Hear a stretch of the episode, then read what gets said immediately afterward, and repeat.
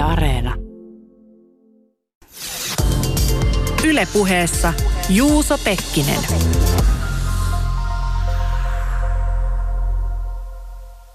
Ulla Lehmijoki, missä määrin väestönkasvu näyttäytyy ihmiskunnan kohtalon kysymyksenä? Kyllä minusta väestönkasvu on ihmiskunnan kohtalokysymys. Tässähän on kaksi perusnäkökulmaa, maltillisempi ja radikaalimpi. Maltillisimman mukaan väestönkasvu on ratkaisevassa osassa muiden tulevaisuudessa ratkaistavien kysymysten kanssa ilmastokysymys, ravinnon riittävyys, ympäristön likaantuminen, kuten nyt esimerkiksi tämä valtamerien valtavat saaste- ja muovimäärät, elintila sekä Euroopassa että muualla maailmassa. Kaikki nämä vaikeutuvat, jos emme saa väestön kasvua tulevaisuudessa hallintaan. Mutta radikaalimman eh, kannan mukaisesti väestönkasvu on ikään kuin ensisijainen ja ainoa kysymys. Voidaan jopa väittää, että, että meillä on vain väestökysymys, eikä mitään muuta kysymystä. Kaikki muu on seurausta liiallisesta maapallon kuormittumisesta, liiallisesta väestön kasvusta. Katsoimmepa nyt maltillisemmalta kannalta tai radikaalimmalta kannalta, minusta kuitenkin voidaan yksiselitteisesti todeta, että väestön kasvu on ainakin eräs ihmiskunnan kohtalon kysymyksistä. Ville Lähde, minkälainen painoarvo väestökasvukysymykselle on annettava osana ilmastonmuutoksen etenemisen ja torjumisen isoa kuvaa? Miten sä tästä ajattelet? Siis onko väestönkasvu edes eristettävissä omaksi muuttujakseen, jos ajatellaan sitä muuttujen moninaisuutta, jota ilmastonmuutoskysymyksen ympärille rakentuu? No lyhyt vastaus on, että ei ole eristettävissä. Jos ajatellaan millä tahansa alueella tai globaalisti, mutta ennen kaikkea jollakin alueella – ihmistoiminnan ympäristövaikutuksia, niin ne koostuu siitä, kuinka paljon ihmisiä on, millä tavalla ihmiset asuu, millä tavalla ihmisten ruoka tuotetaan, kuinka paljon sinne tai sieltä on kauppavirtoja. Ja sama ihmismäärä voi radikaalisti ylittää tai alittaa ympäristön kantokyvyn jollain alueella riippuen näistä ihmistoiminnan tavoista. Et ehkä on ylipäänsä tärkeää tähän lähtöön muistuttaa siitä, että ympäristön kantokyky ei ole mikään vakio. Ei ole jotain sellaista tiettyä rajaa, joka ylitettyä asiat menee pieleen, vaan ympäristön kantokyky määrittyy myös meidän ihmisten toiminnan mukaisesti. Mikäli esimerkiksi ruokaa tuotetaan kestävämmillä menetelmillä, niistä voidaan tuottaa enemmän – kuin sit kestämättömillä menetelmillä ikään kuin pitkässä aikajuoksussa. Ulla tuossa totesi, että löytyy myös semmoinen näkökulma, jonka perusteella tämä kohtalon kysymyksen tematiikka kietoutuu oikeastaan vain ja ainoastaan tai perimmäisesti nimenomaan tämän väestönkasvukysymyksen ympärille. Tämmöinen ihminen, joka näin ajattelee, voisi toisaalta tästä Ville tästä suuntavastauksesta esittää semmoisen jatkokysymyksen, että löytyykö tämän moninaisuuden korostamisen taustalta myös se, että esimerkiksi väestöpolitiikka herättää usein niin voimakkaita vastareaktioita. Siis oli kyse sitten Antti Rinnemäiset heitot väestönkasvun puolesta tai linkolalaiset ratkaisut väestönkasvun rajoittamisesta? No ylipäänsä meillä ihmisillä helposti, etenkin julkisessa keskustelussa, on taipumus yksinkertaisiin selitysmalleihin. Yrittää ottaa haltuun maailma jollain yhdellä muuttujalla, on se sitten vaikka valtion velka tai on se työllisyysaste tai on se väestönkasvu tai on se hiilitase tai mikä tahansa.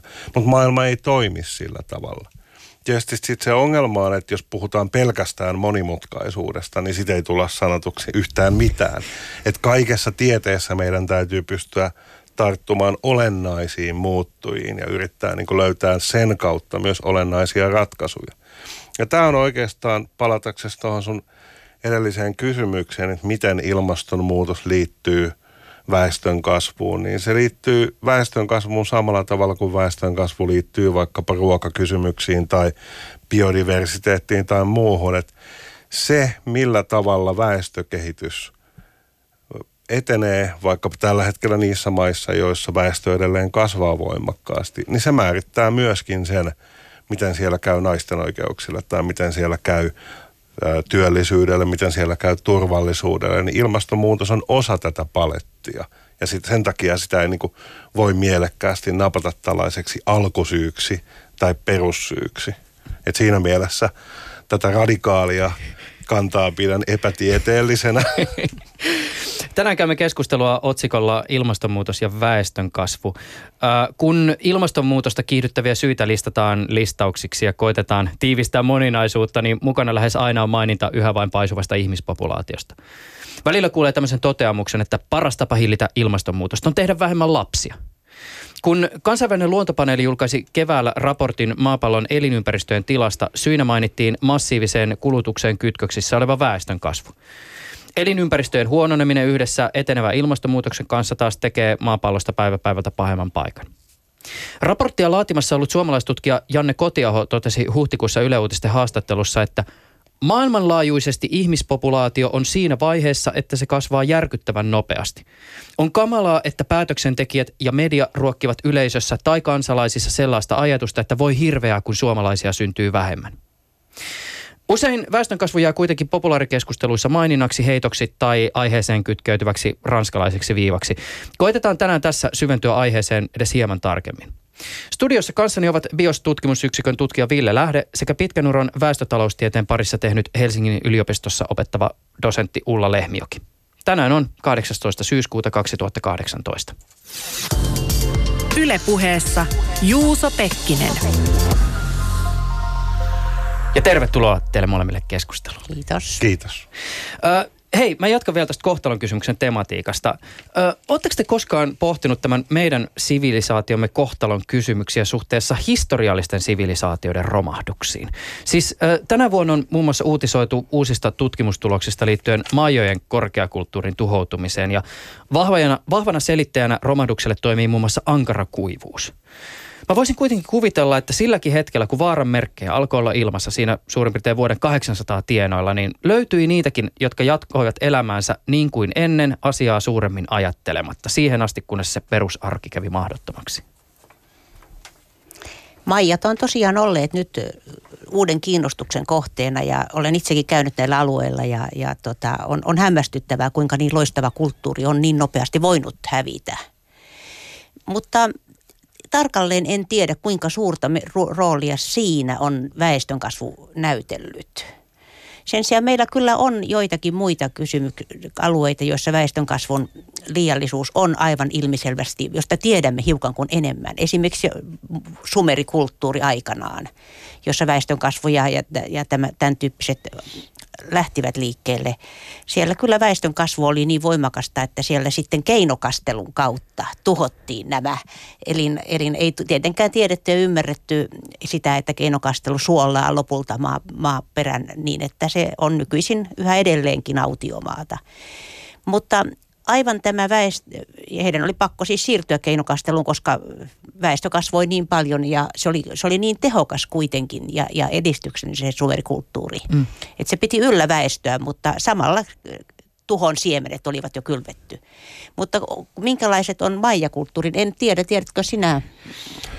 No tää, Ville, tämä maijakulttuuri ja väestön kasvu. Joo, ympäristöhistoria on silleen vähän hankala aihe ja siinä on tapahtunut aika paljon muutoksia viime vuosina – ihan että tämmöiset klassiset esimerkit vaikkapa pääsiäissaarista tai mm. Grönlannin viikingeistä ja, tai Anasaasi kulttuurista Pohjois-Amerikassa, niin ne kertomukset siitä, mitä tapahtui, perustuu aika pitkälti spekulaatiolle. Loppujen lopuksi tämä todistusaneisto on ollut hirveän vähän. Ja itse asiassa aika monet näistä koulukirjaesimerkeistä, niin niitä on rukattu ihan uusissa, kun on nyt on kuitenkin tullut uutta evidenssiä, siis pystytään tutkimaan – menneisyyttä uusilla menetelmillä, niin mä suhtaudun tavallaan aina aika epäillen sellaisiin helppoihin yhden muuttujan esityksiin. Koska jos ajatellaan vaikka tämmöisiä isoja viljaviljelykulttuureja, niin pitää myös sitten, siinä täytyisi olla myös tämmöistä poliittisen taloushistorian analyysiä siitä vaikkapa, että kuinka paljon sitä viljaa vaikka, vaikka oikeasti kasvatettiin nimenomaan ihmisten ruokkimiseen ja kuinka paljon – sen kasvatuksen taustalla oli esimerkiksi tämmöisen helppoon veron kantamiseen tai helppoon veron keräämiseen liittyviä pyrintöjä. Ja tämä on silleen tosi vaikea aihe että se on niin ymmärrettävää, että sitten tämmöiset yksinkertaiset kertomukset, että pääsiäissaarelaiset kaatoivat kaikki puunsa ja homma romahti, niin ne on tavallaan niin mediaseksikkäitä. Mun itse asiassa mun yksi bioskollega Tero Toivanen väittelee loppusyksystä, niin hän on just tehnyt mullistavaa työtä vaikka niin kuin Kainuun alueen ympäristöhistorian tutkimiseksi. Tämä on elävä ja kehittyvä ja keskenään kiistainenkin tutkimussuunta. Mä oon jossain vaiheessa miettinyt sitä, että jos esimerkiksi meidän sivilisaatiomme kohdalla tällainen katkos tapahtuu ja tulevat arkkite- ar- arkeologit pyrkivät selvittämään, että mikä meidän tuhoamme johti ja jos syy on esimerkiksi jokin ilmastonmuutokseen liittyvä kysymys, niin äh, kyllähän sieltä varmasti jotenkin on helposti kaivettavissa sieltä menneisyydestä, että ne, otti tuolta maasta tuota hiiltä ja heitti sitä tuonne ilmakehään, mutta ikään kuin ne syyt, jotka ajoivat kulttuuria ja yhteiskuntaa tekemään näin, niin ne eivät välttämättä ihan ensikatsomalla paljastukaan. Siis se eetos, minkälaisessa tavallaan talousjärjestelmässä me eletään tai minkälaisella logilla, logiikalla niin kuin siis yhteiskuntien rattaat pyörivät, niin se ei välttämättä heti ensimmäisessä kaivauksessa avaudukaan. Sen verran vielä ennen kuin mennään tähän meidän aiheeseen, niin Ulla mun täytyy kysyä sulta sen verran, että mä veikkaan, että kamalan monelle väestötaloustiede ei ole ihan tutuin oppiala. Avaisitko hieman, että, että mistä siinä on oikein kyse? Väestötaloustiede on, on tietysti nimensä mukaisesti väestön ja talouden linkkeihin keskittyvä lähinnä taloustieteen menetelmiä käyttävä, siis matemaattisia ja tilastollisia menetelmiä käyttävä erotukseksi siitä, että, että tällaista talouden vaikutusta myöskin esimerkiksi historioitsijat laajasti käyvät läpi ja kuten tässä mainittiin, niin meillä on, meillä on tämä tunnettu taloustieteen metodi ja lähestymistapa kehys siinä taustalla. Väestön ja talouden yhteys tietysti tulee esille sekä mikro- että makrotasolla hyvinkin voimakkaasti. Kysymykset ovat laajat ja moni, moniulotteiset. Esimerkiksi mikron kysymyksiä, siis yhteen perheeseen, yhteen yksilöön keskittyviä kysymyksiä ovat, miten perheen taloudelliset seikat vaikuttavat lisääntymiseen, lasten hankinta. Esimerkiksi tänä päivänä nyt kuinka tämä meidän kokemamme pitkäaikainen lama, onko se sen taustalla, että Suomessa lasten syntyvyys on nyt niin sanotusti romahtanut? Onko näin, että olemme yrittäneet sinnitellä kaikki nämä vuodet ja nyt sitten on tämmöinen jälkilaskun aika tämmöisenä hyvin matalalla syntyvyytenä perheelle kostautunut ja ikään kuin luottamus tulevaisuuteen romahtanut pitkien vaikeiden vuosien aikana. Tämä olisi tyypillinen väestötaloustieteen kysymyksen asettelu mikrotasolla. Makrotasolla tietysti kysymykset keskittyvät esimerkiksi sellaiseen, kuinka taloudellinen kasvu kansakunnilla riippuu niiden väestörakenteesta, onko riittävästi työikäistä väestöä, minkälainen on, on mahdollisuus kouluttaa nuoria suhteessa vanhoihin ja muihin tämmöisiin suuren mittaluokan enemmän, ei siis yhden yksilön päätöksiin, vaan tämmöisen taloudellisen rakenteisiin ja niiden vaikutuksiin sekä väestöstä talouteen että taloudesta väestöön päin.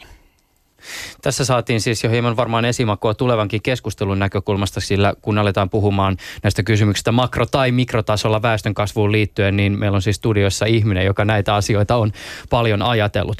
Hei, äh, Ville, sä kirjoitit tuossa noin vuosi sitten Biosin verkkosivulle tämmöisen blogitekstin, jossa käydään läpi väestöskasvun perusasioita. Säkin oot näitä paljon pohdiskellut. Ö, heti tuon artikkelin alussa sä kritisoit sitä syyllistävää puhetta, jota lapsen hankkimiseen liittyen saattaa välillä ö, puhuttaessa ilmastonmuutoksesta tai ekologisista haasteista ö, tulla vastaan. Avaisit sä hieman tätä? Joo, se liittyy tämmöiseen tutkimusartikkeliin, jossa siis pohdittiin nimenomaan yksilötason tekojen – merkitystä ilmastonmuutoksen torjunnassa.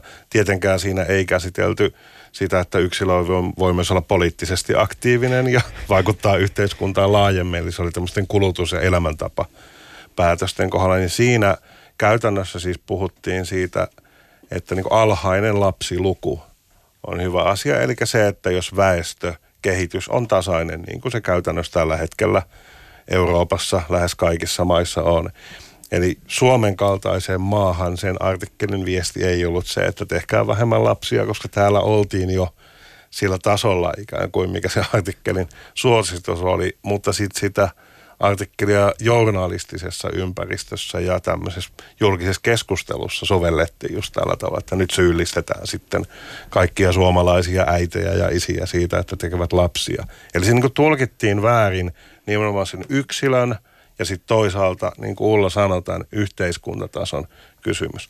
Koska on hirveän tärkeä ymmärtää, kun puhutaan väestön ja ympäristövaikutusten välisestä suhteesta tai väestön ja yhteiskuntakehityksen välisestä suhteesta, niin se olennainen kysymys ei ole silleen se niin yksilö ja kuinka monta lasta yksilöllä on, vaan minkälainen se yhteiskunnan väestökehitys on.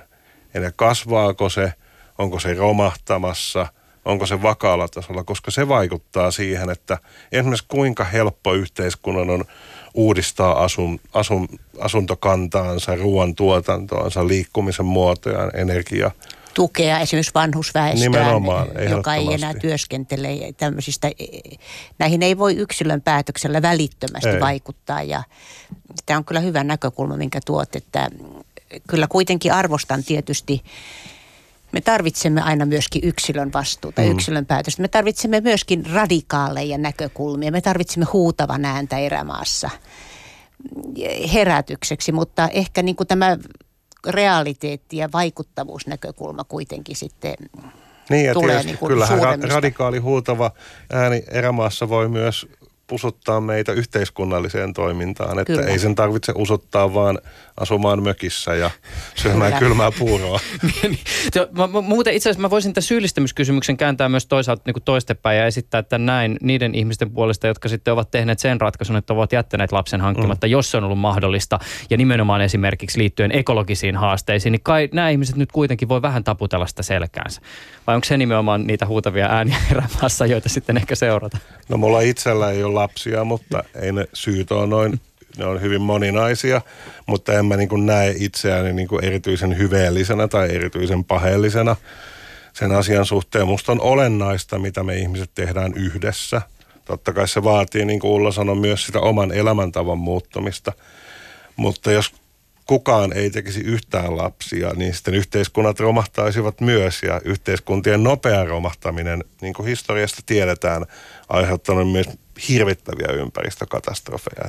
Jos yhteiskunnat, esimerkiksi vaikka tämmöiset niin kuin energiatuotantojärjestelmät tai kasteljärjestelmät tai vastaavat on alkanut romahtaa niin kuin vaikka nopean muuttoliikkeen tai tautien tai muun vuoksi, niin se on voinut aiheuttaa siellä hirvittäviä tuhoja.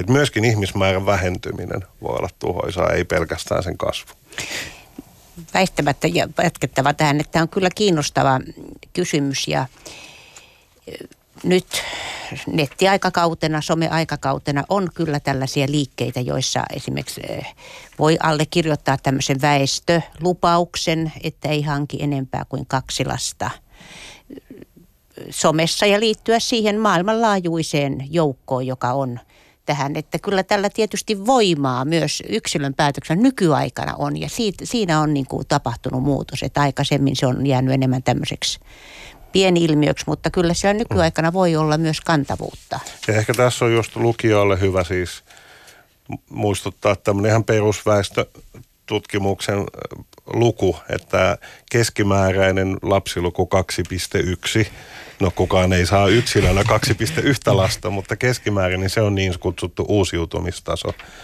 että kun tarpeeksi pitkän aikaa syntyvyys on sillä tasolla, niin väestö ei enää kasva. Ja tarpeeksi pitkän ajan myötä myöskin ikäpyrämi tai ikärakenne alkaa tasaantua. Et tietysti jos ajatellaan vaikka nykyisiä Afrikan maita, joissa väestön kasvu on kova, niin kuin Nigeriaa vaikka, niin jos siellä tänään lapsiluku muuttuisi maagisesti vaikka puoleksi toista, niin silti se väestö kasvaisi, koska siellä on suhteettoman paljon nuoria. Eli pitkän, pitkä ja nopea väestökasvu ei koskaan pysähdy kuin seinään. Se on väistämätöntä. Eli vaikka väestöpoliittisesti ja ruokapoliittisesti ja ihmisoikeuspoliittisesti tehtäisiin parhaat mahdolliset päätökset tänään ja ne toteutettaisiin, niin väistämättä väestö kasvaa ainakin vuoteen 2050 asti. Mutta silloin määritetään se, että mihin rajaan asti se kasvaa. onko se 9 miljardia vai 11 miljardia. Niin, tämä on tietysti kysymys, joka on tässäkin yhteydessä varmaan se iso. Siis kysymys siitä, että miten maapallon väestö tulee kehittymään. Tästähän kuullaan jatkuvasti niin kuin erityyppisiä arvioita. Arviot välillä heittelee aika rutkasti ja sitten maalikko miettii, että mistä ihmeestä se johtuu. Välillä puhutaan väestöpommista, väestöräjähdyksestä. Ää, miten lähteä ikään kuin tarpamaan tätä suota? Mitä on hyvä ymmärtää, jos tarkastellaan esimerkiksi näitä globaaleja arvioita siitä, miten maapallon väestö tulee kehittymään seuraavan kymmenen tai sadan vuoden aikana? Kyllä minusta tässä Ville esitti jo hyvin, hyvin näitä, näitä, ja ehkä vielä tiivistän. Se liittyy, riippuu kahdesta seikasta tai oikeastaan kolmesta seikasta nykytilanteesta, jossa länsimaat ja esimerkiksi jo Etelä-Amerikan maatkin ja monet Aasian maat ovat siinä tilanteessa, että, että niillä ei ole mitään suurempaa tulevaisuuden haastetta väestössä – mutta kuitenkin vielä monet kehittyvät maat, erityisesti Afrikan maat, ovat siinä vaiheessa, että, että tällainen haaste on hyvin voimakas vielä edessä. Ja, ja kuinka tähän haasteeseen sitten vastataan näissä maissa, joilla se on, niin riippuu kahdesta seikasta. Syntyvyydestä, syntyvyyskäyttäytymistä. Siis, siis se on kyllä kuitenkin yksilöratkaisu. Kuinka monta lasta nainen saa elinaikanansa, syntyvyys, käyttäytyminen. Ja väestörakenteesta, eli väestömomentista jotka, jotka sitä painavat. Kun nämä kolme hahmottaa jollakin tavalla alueellisesti tai jopa maakohtaisesti, niin pääsee melko hyvään käsitykseen siitä, minkälainen tuon alueen tai tämän maan väestötilanne on. Onko se haasteellinen, onko se pikemminkin jo rauhoittunut vai onko se aivan kriittisessä tilassa tällä hetkellä? Ja ehkä tuohon vielä lisäisin sellaisen, tämä on yksinkertaistus, mutta tämä ei ole kauhean karkea yksinkertaistus, että kaikki ne maat, joissa väestökehitys kehitys on, tai väestön kasvu on pysynyt sitkeämmin korkeana ja syntyvyys on pysynyt sitkeämmin korkeana kuin oletettiin vielä parikymmentä vuotta sitten, niin kaikissa niissä maissa on enemmän köyhyyttä, enemmän nälkää, enemmän turvattomuutta ja myöskin sosiaalisesti katsoen naisilla on huonommat oikeudet. Sikäli mä ehkä tuon yksilöpointtiin vielä tartun, että se perheen päätös, isän ja äidin päätös tehdä lapsia, niin se ei ole toisaalta aina pelkästään yksilökysymys, ei äidin eikä isän, vaan siihen tarttuu myöskin sit uskonnolliset, erilaiset perinteiset Kyllä. normistot. Ja juuri tämän takia, varmaan palataan siihen, mutta juuri tämän takia aika paljon puhutaan tyttöjen ja naisten oikeuksista ja koulutuksesta tehokkaana tapana torjua – väestön kasvua, koska niillä on voimaa sitten myöskin muuttaa tällaisia asenteita.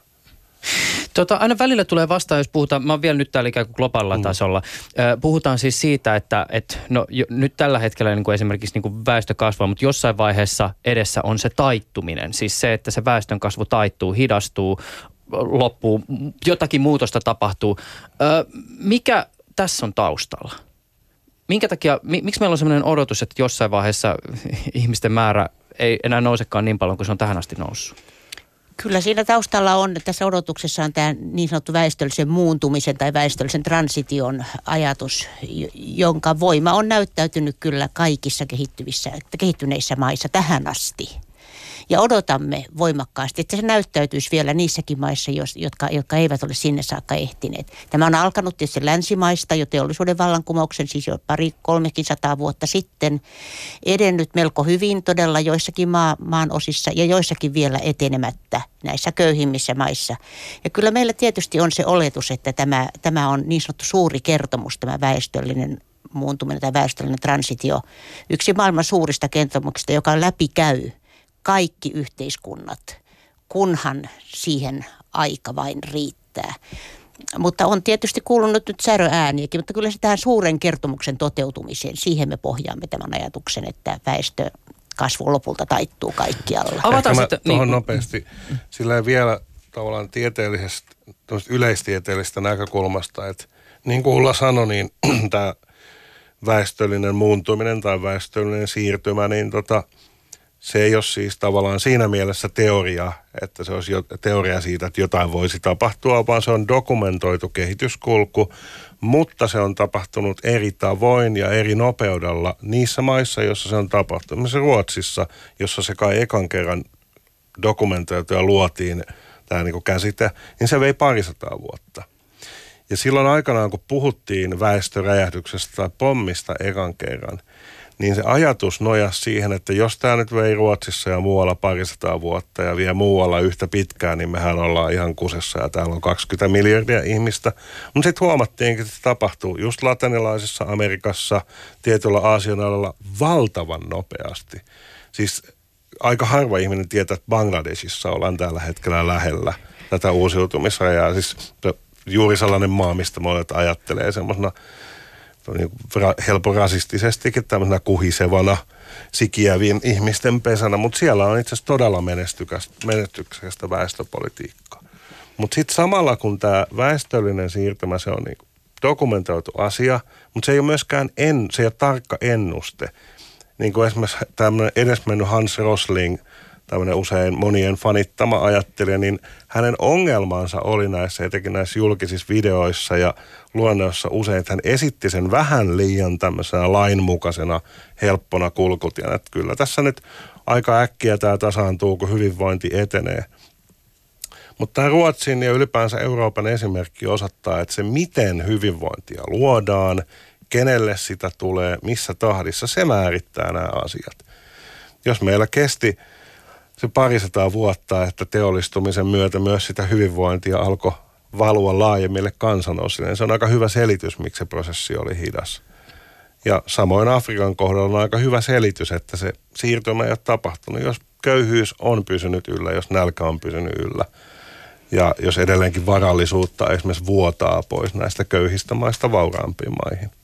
Mä pyörittelen tätä väestöllisen muuntumisen mallia vielä hieman toisin sanoin ja koitan jotenkin saada siitä otetta siitä syystä, että se nyt selvästi on tämänkin keskustelun näkökulmasta tosi merkittävä. Ymmärtääkseni siis menee sillä tavoin, että se väestön kehityksessä nähdään ikään kuin viisi vaihetta. Ää, avaisitteko te vielä sitä, että, että mikä siinä on taustalla, että minkä takia se väestö jossain vaiheessa lähtee nopeasti kehittymään ja sitten tulee vastaan se vaihe, jonka jälkeen näin ei tapahdukaan?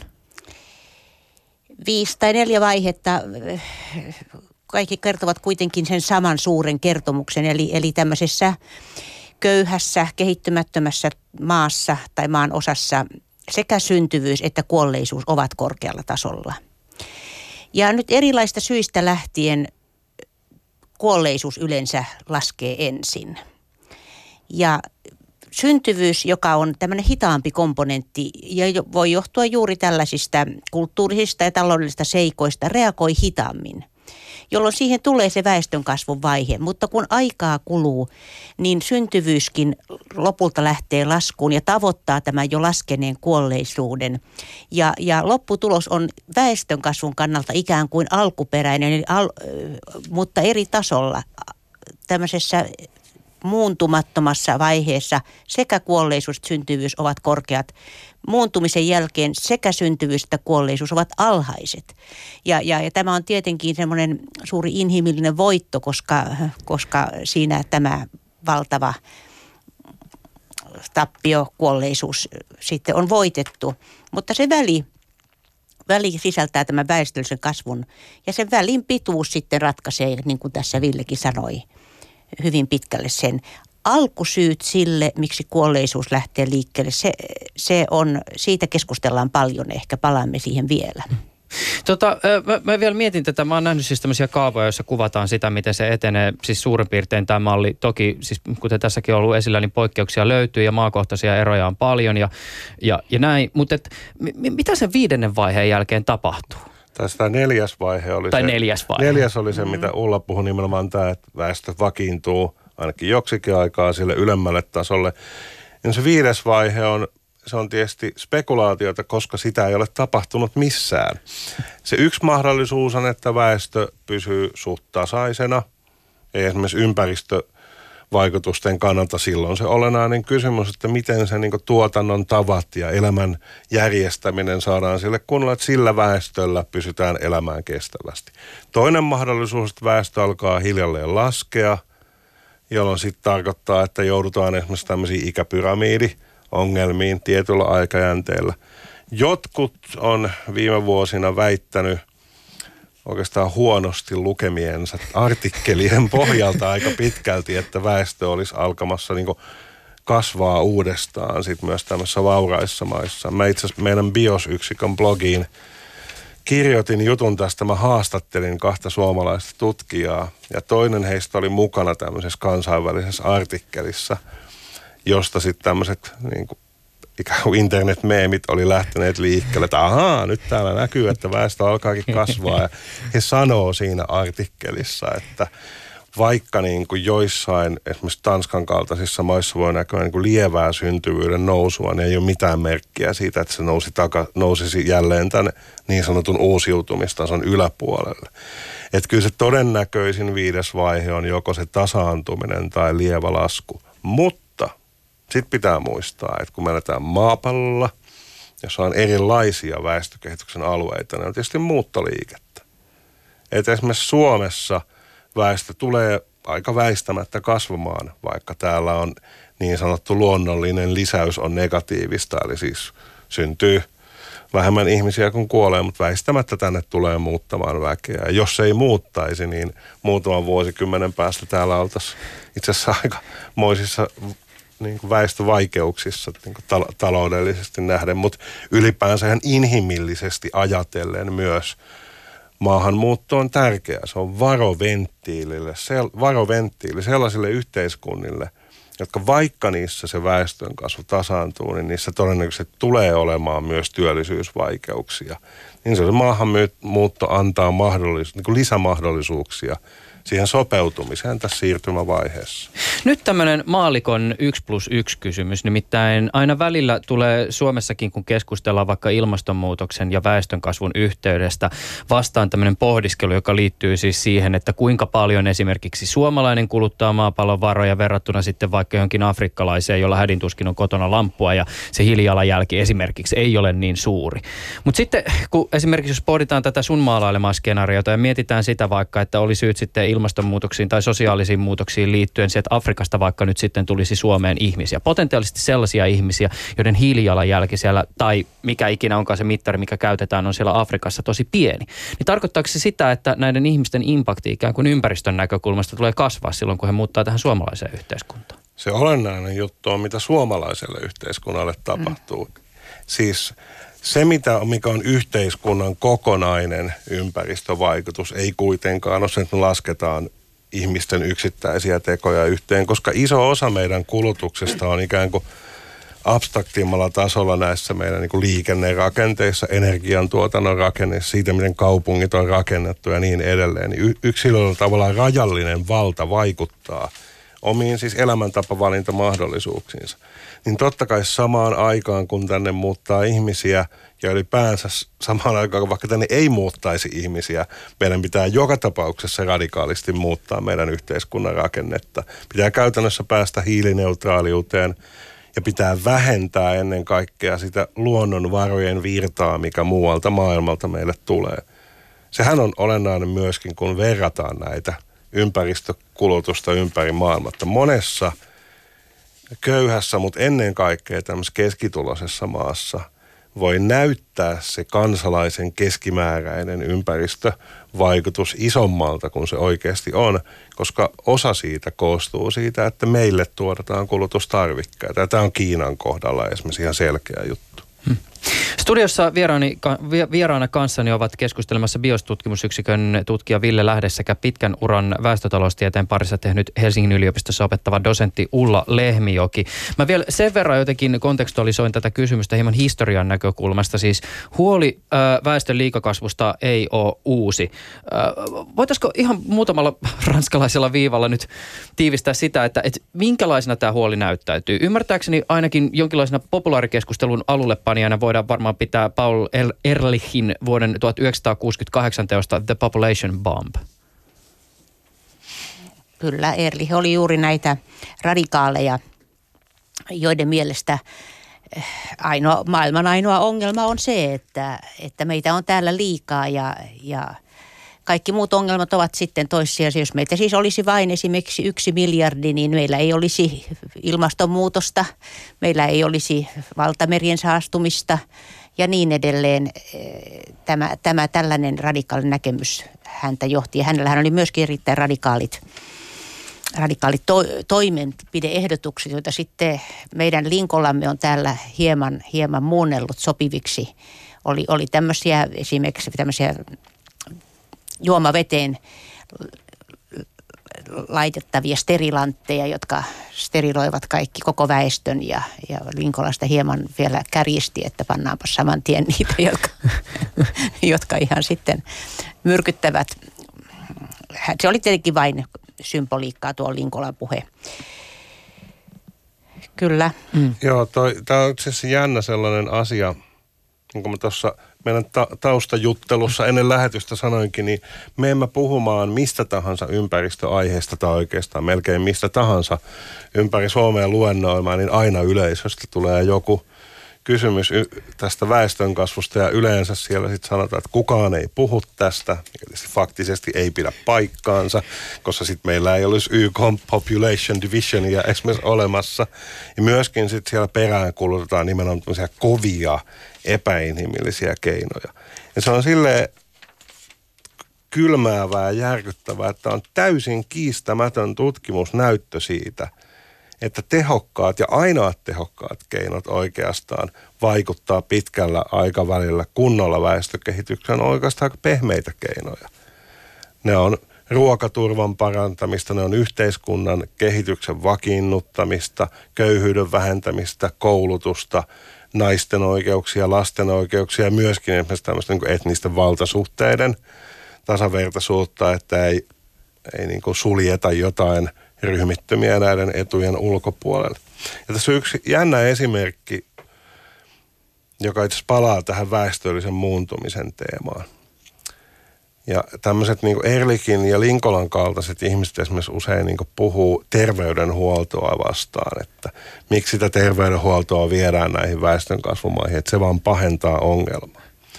Ja se on aika jännä juttu, että siinä kakkosvaiheessa, eli siinä vaiheessa kun kuolleisuus laskee ja syntyvyys pysyy korkealla. Siinä alkuvaiheessa hygienia ja terveydenhuolto on nimenomaan tätä väestönkasvua kiihdyttäviä tekijöitä. Mutta taas siinä vaiheessa, kun pitäisi saada se väestönkasvu tasaantumaan, niin siellä taas terveydenhuolto ja hygienia onkin väestönkasvua hillitseviä tekijöitä. Ja tämä on esimerkiksi niin kuin Afrikassa väestötutkijoiden käyttämä lausahdus, että niin kuin jokainen kuollut lapsi on kaksi syntyvää lasta. Eli se, se on vähän niin kuin epäintuitiivinen ja kuulostaa, kuulostaa paradoksaaliselta, mutta tämä just korostaa sitä, että väestön kehitys on kauhean aika- ja paikkasidonnaista. Että sama asia voi vaikuttaa päinvastaisiin suuntiin. Ja sen takia myös niinkin pehmeät keinot kuin hygienia ja puhdas juomavesi ja terveydenhuolto on hirveän tärkeitä väestön kasvuhillinnässä. Mutta mitä tämä vanha kunnon väestöpolitiikka? Ja vanha kunnon tässä nyt ehkä jonkinlaisessa lainausmerkeissä, koska väestöpolitiikalla tietysti on joissakin yhteydessä aika huonokin kaiku. Ää, jos nyt puhutaan vaikka jostain Kiinan yhden lapsen politiikasta, toki silläkin varmasti jotain hyötyjä ollut, mutta kun siitä keskustellaan täällä Suomessa, niin mieleen tulee lähinnä mieleen siis tyttölasten ää, abortit ja sitten taas toisaalta niiden ihmisten kärsimys, jotka yhden lapsen politiikkaa vastaan ovat tahtoen tai tahtomattaan käyneet. Mutta että minkälaisena ratkaisuna näihin väestönkasvun ongelmakysymyksiin te väestöpolitiikan näette? Ko- no, molemmat osoittelevat muuten toisiaan studiossa nyt. No tota, tämä Kiinan tapaus on silleen hankala, että siitä oikeasti väestötutkija myös väittelee keskenään, että mikä sai aikaan oikeastaan sen Kiinan väestökehitystä. Kuinka iso osa sillä kahden lapsen politiikalla oli verrattuna siihen, että väestön elintaso alkoi parantua. Tämä on tietysti vähän väistämättä jää ratkaisemattomassa kysymyksessä, kun sä et voi erottaa empiirisessä tutkimuksessa jälkikäteen näitä aiheita toisistaan. Mutta niinku ihan sellainen perusasia, niin kuin vaikka ehkäisy ja perhesuunnittelu, jotka kiistämättä on välttämättömiä elementtejä, etenkin sellaisilla alueilla, missä on niinku korkea syntyvyys ja se pitäisi saada nopeasti alas. Mutta se on todettu, että niitä ei voi niin kuin noin vaan saada käyttöön. Että ehkäisykampanjat ei taho toimia, jolloin niin kylkeen liitetään niin kuin laajempaa terveydenhuoltoneuvontaa, neuvolatoimintaa ja vastaavaa. Eli se ei ole mikään hopealuoti, mikä vaan ammutaan ja osuu maaliin. Ulla. Tässä haastaisin sinua Ville hiukan. Meillähän on esimerkkejä siitä, kuinka, kuinka tota, on toiminut. Esimerkiksi juuri tässä jo esille tullut Bangladesin tapaus. Meillä on, meillä on, en tiedä löytyykö sieltä nyt nopeasti mehän voimme hyvin nopeasti tarkistaa nykyaikana netistä nämä hedelmällisyysluvut ja ehkä kiinnostava lähde on yllättävä CIAn Kyllä. Factbook, joka nopeasti löytyy tuolta ja kun siihen laittaa, että TFR, eli englanniksi siis Total Fertility Rate. Niin, niin kannattaisi katsoa, mikä on Bangladesin, joka on maailman köyhimpiä maita. Ja joka on sillä tavalla niin kontroversaalinen esimerkki, että siellä siis mikään muu ei ole toiminut kuin se, että aikanaan jo viime vuosituhannen puolella äh, täm, koulutettiin tällaisia paljasjalkakätilöitä, jotka kiersivät kylästä kylään ja heillä oli sekä ehkäisyvälineitä että tietoa ja he tartuttivat tämmöinen kontaminaatio, voi sanoa, että nämä, nämä kätilöt tartuttivat tämän ajatuksen sekä myöskin auttoivat sen toteuttamisessa. Ja näin tämä Bangladeshi, mitä sieltä näkyy? Se oli 2,17 vuonna 2017. Se on jo noin eli, alhaalla. eli, eli täysin maailman köyhimpiä maita on tämmöisen väestöpolitiikan avulla saavuttanut erittäin hyviä tuloksia. Ja, ja kyllä se totta on, mitä, mitä se Ville sanot, että että se ei ehkä, ehkä ole niin toimiva kuin mitä toivotaan, mutta kyllä myöskin on, on siihen, meillä on keinoja, jotka eivät ole siis tämmöisiä, kuinka mä sanoisin, aivan yksinkertaisia. Meillä on keinoja, kuten esimerkiksi teiniraskauksien ehkäisy, jolla on myöskin muita laajempia myönteisiä keinoja. Nyt, nyt esimerkiksi Afrikan maissa raportoidaan, että jopa 50 prosenttia naisista on saanut, on joko saanut tai sitten aborttiahan siellä jonkun verran käytetään, on ollut raskaan ennen 18 ikävuottaan. Tällais, tällaisten torjuminen on, on myöskin koulutus siinä auttaa, mutta aivan suora torjunta myöskin niin on tehokasta lapsiavioliitot.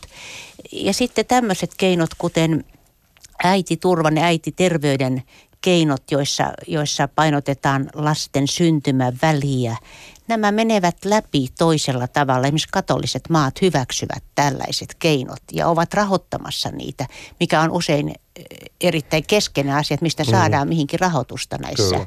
systeemeissä. Että kyllä nämä aika selviä väestöpoliittisia keinoja ovat ihan sellaisena. Ja mm. menestystäkin on ollut. Juu, siis tarkoitin nimenomaan siis sitä, että vaikka tämä Bangladesin esimerkki on hyvä siinä, että se, sen lisäksi, että vaan toimitettiin ehkäisyvälineitä, annettiin sitä paikalla tapahtuvaa vertaisten tekemää koulutusta ja avustusta. Että se, se täytyy liittyä myös tietoa Kyllä. ja osaamista, eikä Kyllä. pelkästään näitä välineitä. Ja tämä, mitä sä mainitsit tästä teiniraskauksista, on myös olennainen se, että sillä, niiden vähentämisellä on taas sitten kääntäen suora vaikutus sen koulutusvaikutukseen.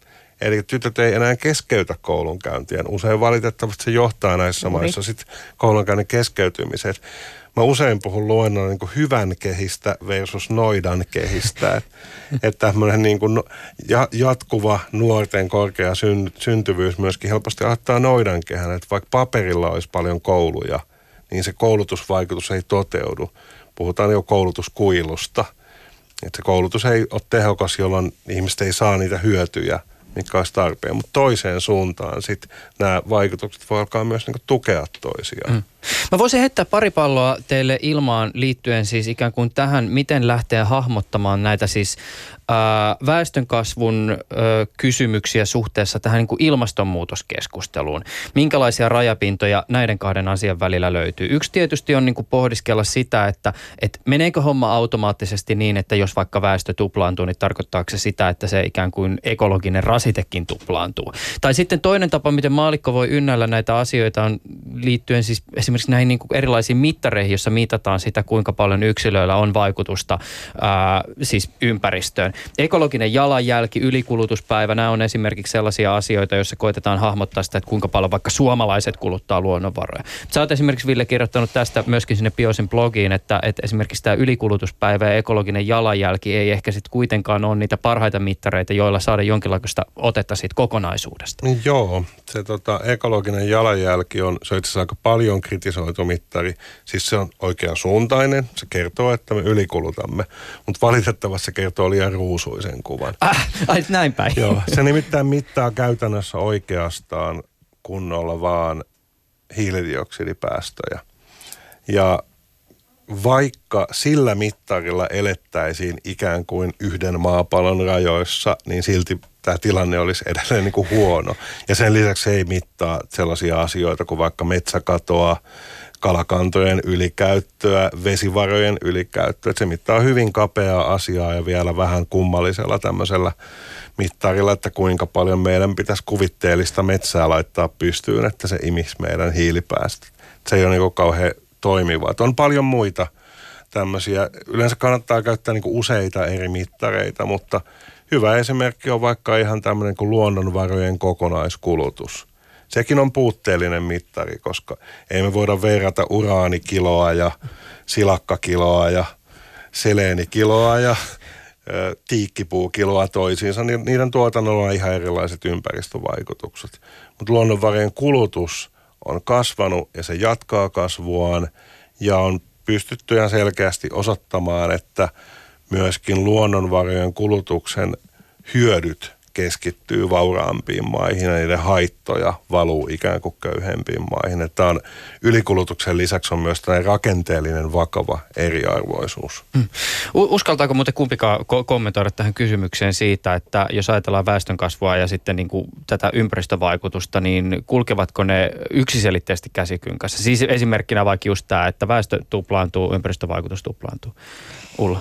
Kyllä sitä on tutkittu tutkimustulokset tietysti hiukan vaihtelevat tutkijasta toiseen, mutta, mutta mulla on semmoinen koostekin tuossa, jossa eri tutkijoiden lopputuloksia on, on koottu ja vertailtu. Ja kyllä ne melko selvästi osoittavat, että hiilidioksidipäästöjen niin sanottu väestöjousto. Eli juuri tämä, että jos väestö tuplaantuu, niin kuinka paljon päästöt sitten tuplaantuvatko ne vai, vai vähemmän vai enemmän kuin tuplaantuvat. Mm.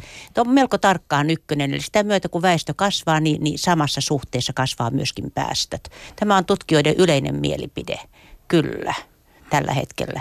Mutta tämä on tietenkin nähtävissä myöskin niin kuin pitkä ja lyhyen tähtäimen – erona tässä jo tuli tämä, että köyhissä maissa väestön kasvu tietysti ei välittömästi lisää sitä ilmastopäästöä, koska heidän kulutuksensa on niin alhaisella tasolla.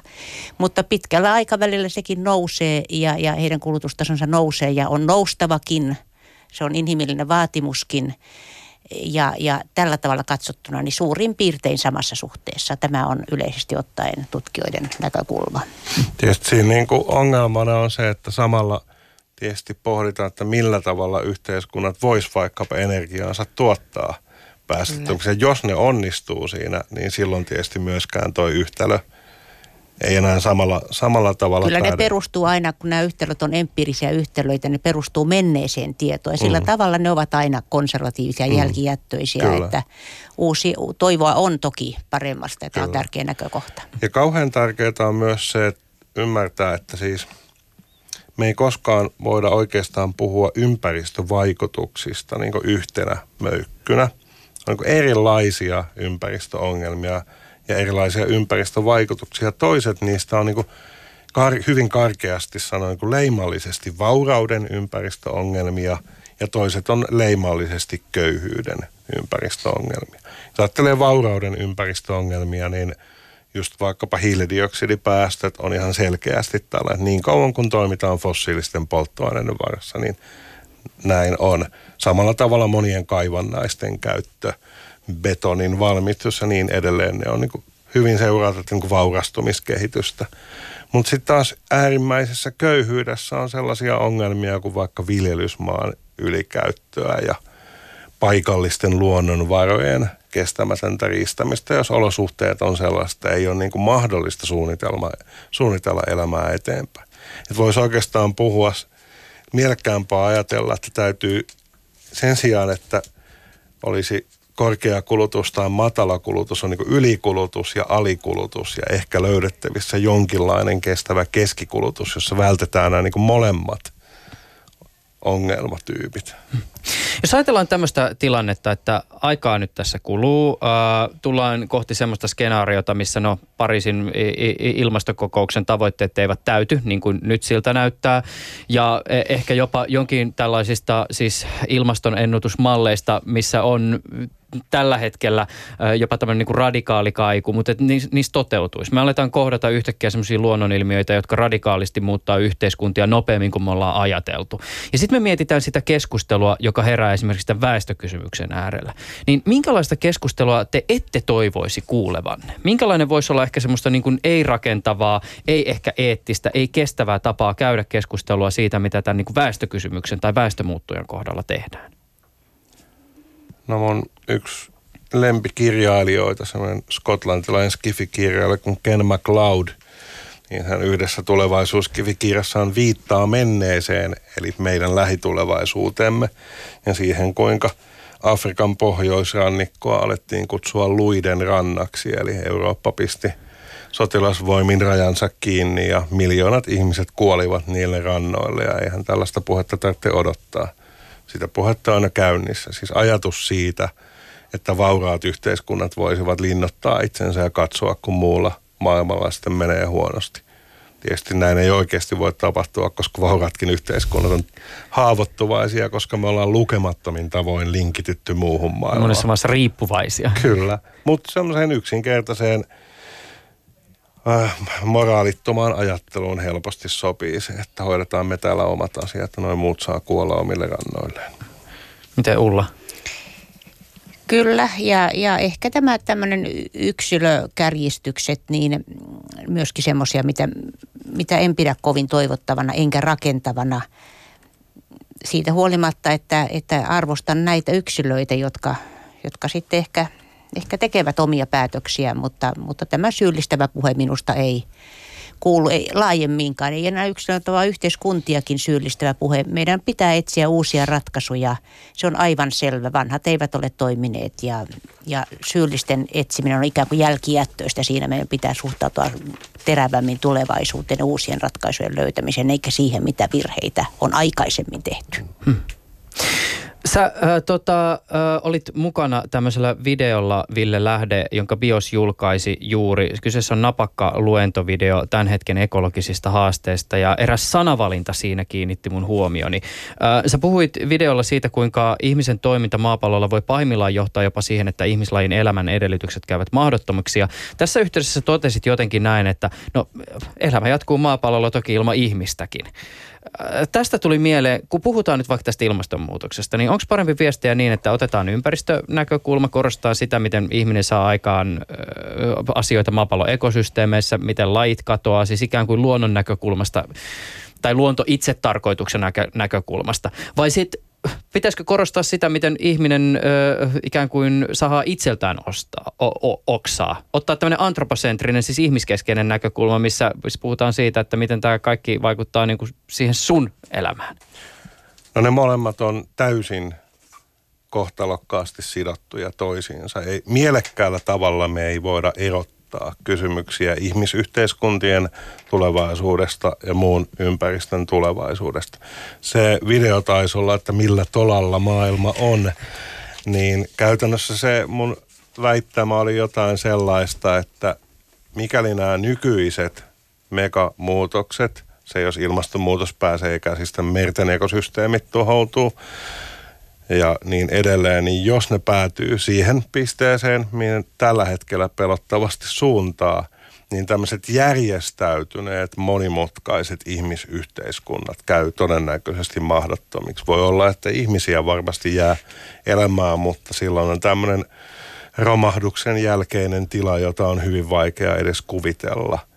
Mutta tota, se on ilmiselvää, että elämää ei pysty tuhoamaan ihminen, koska ei sitä tuhonneet vuoren kokoiset asteroiditkaan, jotka tippu tänne.